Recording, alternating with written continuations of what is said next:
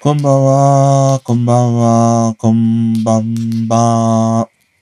今日はね、10月最後ということで、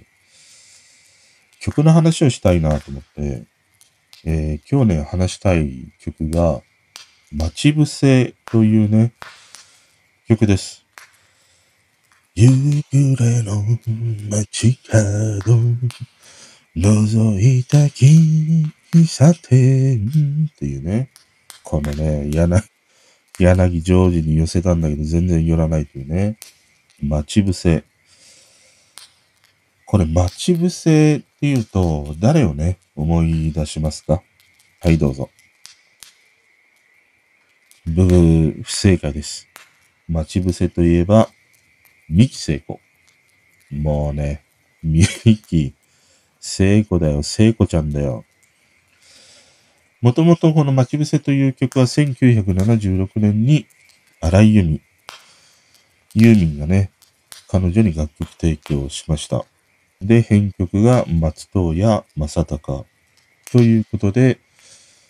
それから5年後にね、石川ひとみが1981年にこの曲をカバーして、彼女自身ではもう一番のね、彼女を代表する曲となりました。だから、割と俺ぐらいの世代の人は、待ち伏せといえば、三木聖子ではなくて石川瞳というね、えー、記憶が残っているんじゃないかなと思うんだけど、この曲はね、もともと三木聖子にね、楽曲提供された曲だったりね、するんだよね。で、今日ね、不意にこの曲の話をしたいなと思ったのが、YouTube でさ、レコメンドされてたんだよね。で、俺初めてね、この、三木聖子が歌う待ち伏せって聞いたの。まあ、曲は多分聞いたことあるんだけど、その歌っていう姿って見たことがなくてさ、あ、こういうその、まあ当時はね、女の子だったんだと思って、ものすごくね、まあ愛らしい、ちょっとこう、メイジェイとかね、田中みなみっぽい感じ。そんなね、えー、女の子だったりもして、で、その歌う姿を見てさ、あ、こういう人がね、待ち伏せを歌っていた人だったんだ、というのがあって、で、がぜんね、こう、興味がね、湧いてきたというものだったりしますね。で、この待ち伏せという曲は、ユーミンがね、この曲を作るにあたって彼女にインタビューをしてね、その彼女の恋愛経験みたいなものをベースに制作されたというふうに言われていて、これは後にそのカバーした石川ひとみ。彼女にもやっぱりね、同じような恋愛経験みたいなものがあって、よりこの歌がね、自分のものになったというか、石川ひとみの場合はね、この曲をカバーするにあたって、もう私はね、この曲でヒットにならなかったら、もう引退するわっていう、そういうようなね、気構えでこの曲をカバーしたという、そんな背景もありますね。だから、三木聖子と石川瞳に共通しているのは、共にこうした同じような恋愛経験を踏まえてというね、ものがありますね。で、この曲はさ、うん、いろいろこう、さ、賛否があるというか、あの、俺は子供ながらにこの曲をね、石川ひとみが歌うものを聴いていて、なんか子供ながらに、今にして思うとね、俺はあんまり好きになれなかったりしたんだよね。それは、まだガキなんだけど、このなんかね、俺がなかなかに苦手な女の子のこのまとわりつく感じ。というものが石川ひとみが歌う待ち伏せにはあってね。だからね、なんかね、石川ひとみが歌う待ち伏せって、なんか重いな、みたいな感じがあったの。で、その時って別にね、その歌詞の内容をものすごいこう紐解いてとか歌詞を聞くっていうね、年齢でもなかったから、単純にその耳に入ってくるワードとかね、あの石川ひとみの歌い方とか、彼女が持つね、キャラクターみたいなものもあって、なんか子供ながらにね、いや重いわ、っていうね、ものがあったの。で、一方、今回ね、初めてこの三木聖子が歌う待ち伏せを聞いてみると、あのー、三木聖子が歌う待ち伏せって、ものすごく、こう、ドライなんだよね。なんて言うんだろう。待ち伏せっていう曲なんだけど、重苦しく待っていないみたいなね。そういう感じもあって、もっともっとなんか幼い待ち伏せな感じがあるね。もう中学生とか小学校高学年ぐらいの女の子のする待ち伏せみたいなものがあって、その可愛らしい待ち伏せ。で、一方、石川瞳の待ち伏せは、ちょっとストーカーチックな待ち伏せというのかな。そういう違いがね、あるなと思って。いや、歌う人でこんなにも違うんだっていうのがね、ものすごく面白くて。で、この曲は1996年にユーミンもね、パワーして歌ってますね。でね、ユーミンが歌う待ち伏せは、うーん、もう狙って、その歌い方、アレンジ、そういうものをこう変えてきてる感じがあった。うん、まあユーミンが、元はね、この三木聖子の恋愛経験みたいなものを聞いて制作したから、三木聖子の経験でもあり、ユーミンの、うん、そういう経験みたいなね、ものとか思いみたいなものも含まれてるから、この二人によって作られたね、思いや曲でもあるからさ、ユーミンが歌っても、かなり重くなってしまうのは、うん、あるんじゃないかなと思ってたりはするんだけど、でもね、ユーミンが歌うものは、あえてそこら辺の重さとかね、そういうものを多分分かっている感じがあるね。もう大人の女性というね、タイミングでもあったりしたから、逆に、この重苦しい思いの曲を割と軽く歌っている。すごいポップな感じで歌っているというのかな。そういうものがあったね。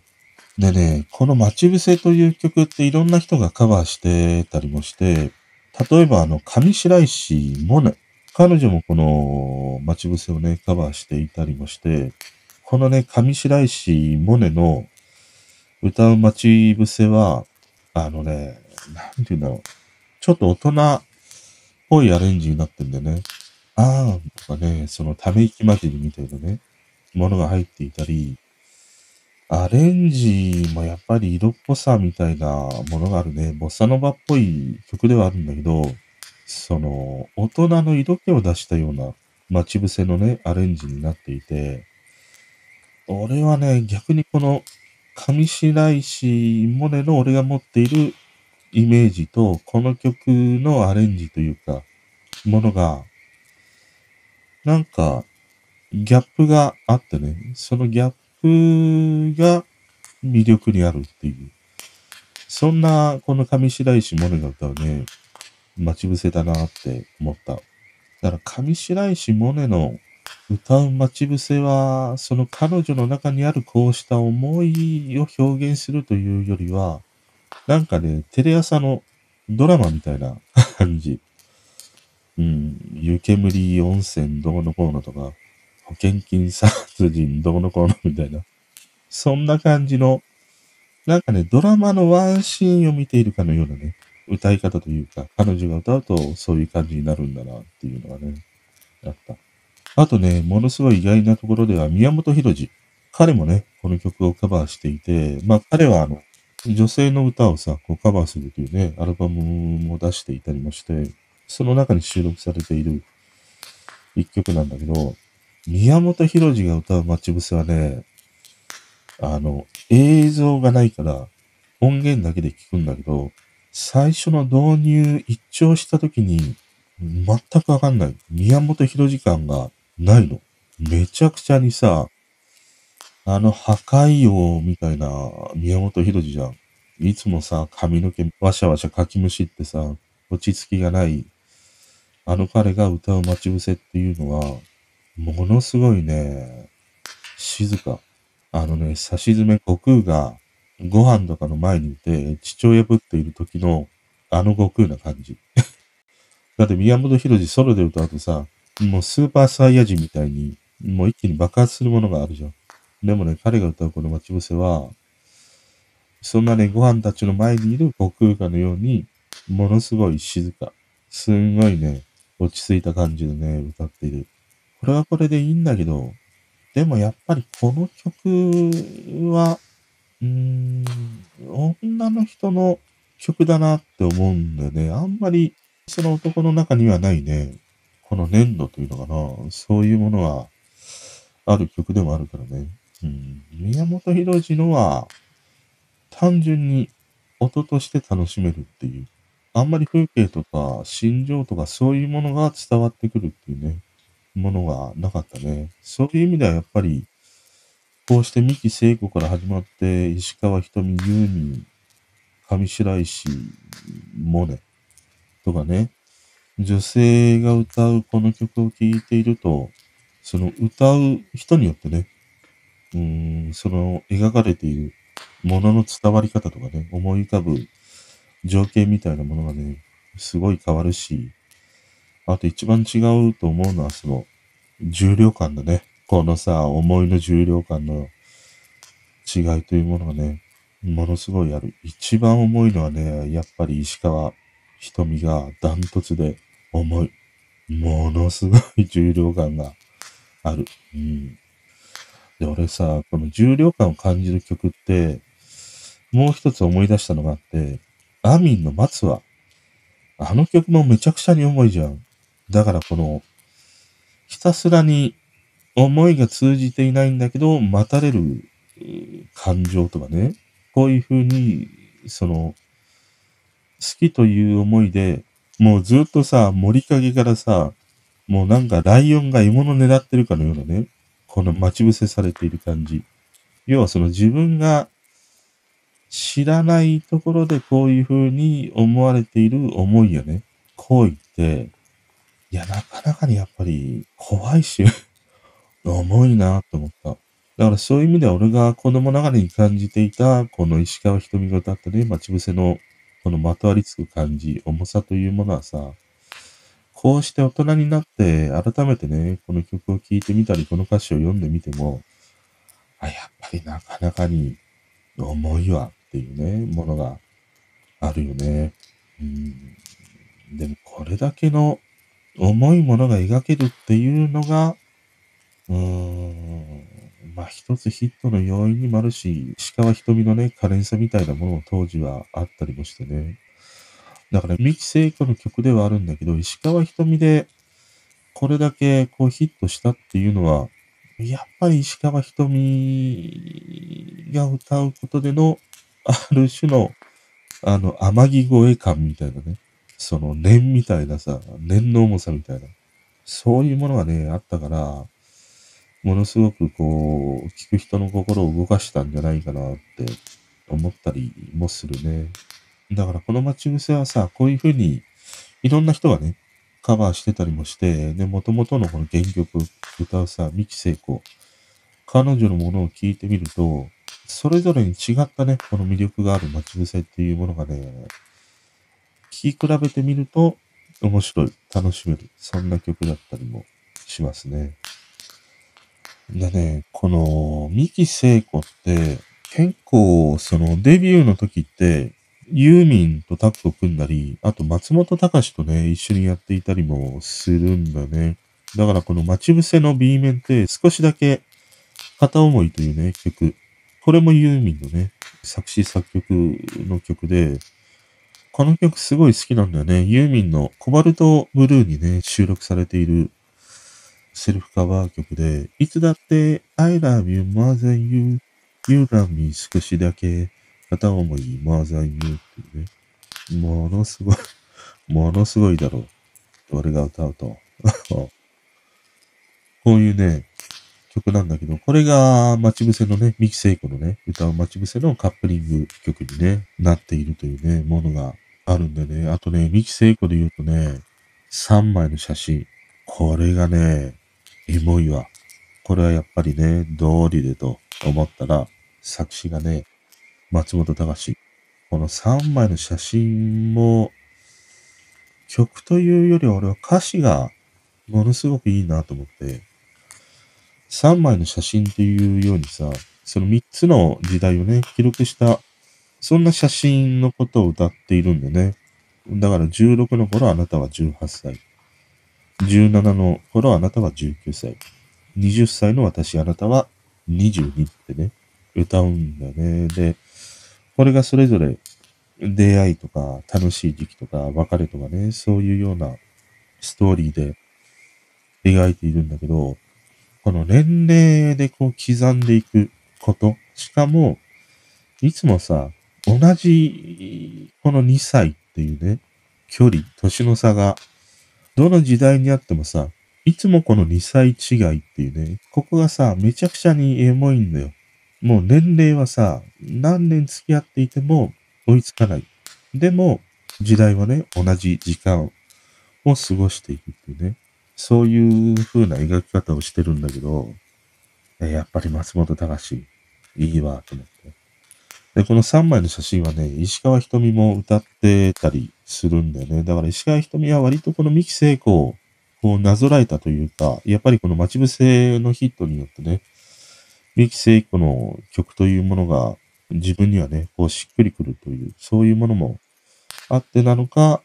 こうしてね、石川瞳が歌い継ぐというね、ものがあったりするんだよね。で、この三木聖子、現在ね、何をされているかというと、銀座でムムというね、クラブなのかなをオープンされていて、今もね、この銀座のムムで、えー、この待ち伏せを披露しているというね、ものがあるようですね。三木聖子ファンの方は、この銀座のね、ムム、行ってみるといいんじゃないでしょうか。もうね、座っただけでテーブルチャージ3倍円みたいな、そういうね、この銀座のクラブの世界だからね、覚悟していかないと。で、もう一つね、どうしても俺がね、話したくなった一番ね、大きなきっかけっていうのがあって、三木聖子なわけじゃん。三木聖子と言ったらさ、漏れなく思い出すのはさ、松田聖子なわけじゃん。漢字も一緒だよ。聖子という字はさ、三木聖子も松田聖子も同じ漢字なんだよね。で、同名であるっていう。そしたらさ、二人とも、なんと、福岡、久留米出身というさ、田舎もんばいっていうね。で、三木聖子は1956年生まれ。で、松田聖子は1962年生まれだからね。まあ、お互いがこの久留米で知っていたというね、ことはないとは思うんだけど。ただ、まあ、芸能界はね、松田聖子が後で、松田聖子は芸名だからね。三木聖子はどうなんだろうね。本名のままなのかな。そういう意味ではやっぱり、松田聖子という名前とこの三木聖子という名前って何かしらあったのかね、つながりみたいなものがね。松田聖子の芸名って、確かドラマの中での名前をそのままとかね。あとこのサンミュージックがさ、他と子、松田聖子っていうね、この他と子。ここにこだわってね、芸名をつけていたみたいなさ、そういう説もあったりしてね。だからまあ全く関係ないのか、やっぱり久留米出身でどこかしらにこうインスピレーションを受けていたのかっていうね、ことがあるのかもしれないなとかね、ちょっと妄想がね、広がったりはしたんだけど、いや、この三木聖子と松田聖子がね、同郷だったっていうのが、ちょっと知らなかったりしたからね、いや、面白い発見をしたなと思って、ちょっとね、嬉しくなってしまいましたね。改めてね、この待ち伏せという曲を聴いているとさ、その子供の頃はね、もう単純に石川瞳の曲としての印象しかないから、当時はさ、これをユーミンが作ったとかって、俺は知らないままに聞いてたりしたんだよね。でもこうしてユーミンが作ったんだっていう風に分かってきっと、あ、やっぱりユーミンサウンドだなっていうものがものすごくもう随所にあるなって思ったな。うん、やっぱりこの待ち伏せという曲はいい曲だよ。多分これは時代を超えてまた将来ね、10年後なのか20年後なのか、また誰かがね、カバーしてヒットしたりしていくね、曲なんじゃないかなとも思うな。時代に合うとか合わないとかさ、そういうものが一切ないんだよね。だから、その時代性を表すような、なんか LINE がどうしたこうしたとか、電話がどうしたこうした、携帯がどうしたこうしたとかね、そういう、そのなんか、ものでね、時代が分かってしまうっていうものが、あまあ、ないことはないか。まあ、ラブレターって、まあ、送んないかもしんないけど、でもラブレターと同じようなものを交わすわけでしょ ?LINE だったり DM みたいなものでやったりもするからね。そういう意味では、普遍性ある曲なんじゃないかなと思うと、やっぱり未来にね、まだまだ歌い継がれていく名曲じゃないかなって思うな。で、歌い継がれていってさ、その時代時代でヒットして、この曲を聴いて、男はさ、女の思いの怖さを知るんで、怖いから本当に。もう童貞が聞いたらさ、もうこんなに思われたいわ、とかさ、思うんだけど、ある程度ね、恋愛を重ねていくと、この歌詞のね、重さ、重量感、湿度感、まとわりつき感というものがね、すごいんだから。だからこそやっぱり、ユーミンにしろ、三木聖子にしろ、割とこう、ポップなね、カジュアルな感じで歌ったんだろうな。それぐらいで歌わないと、もうこの曲で歌っている内容は大変だぞっていうさ、そういうものを分かって歌っていたのかもしれないね。でも、石川瞳は、もうすごい、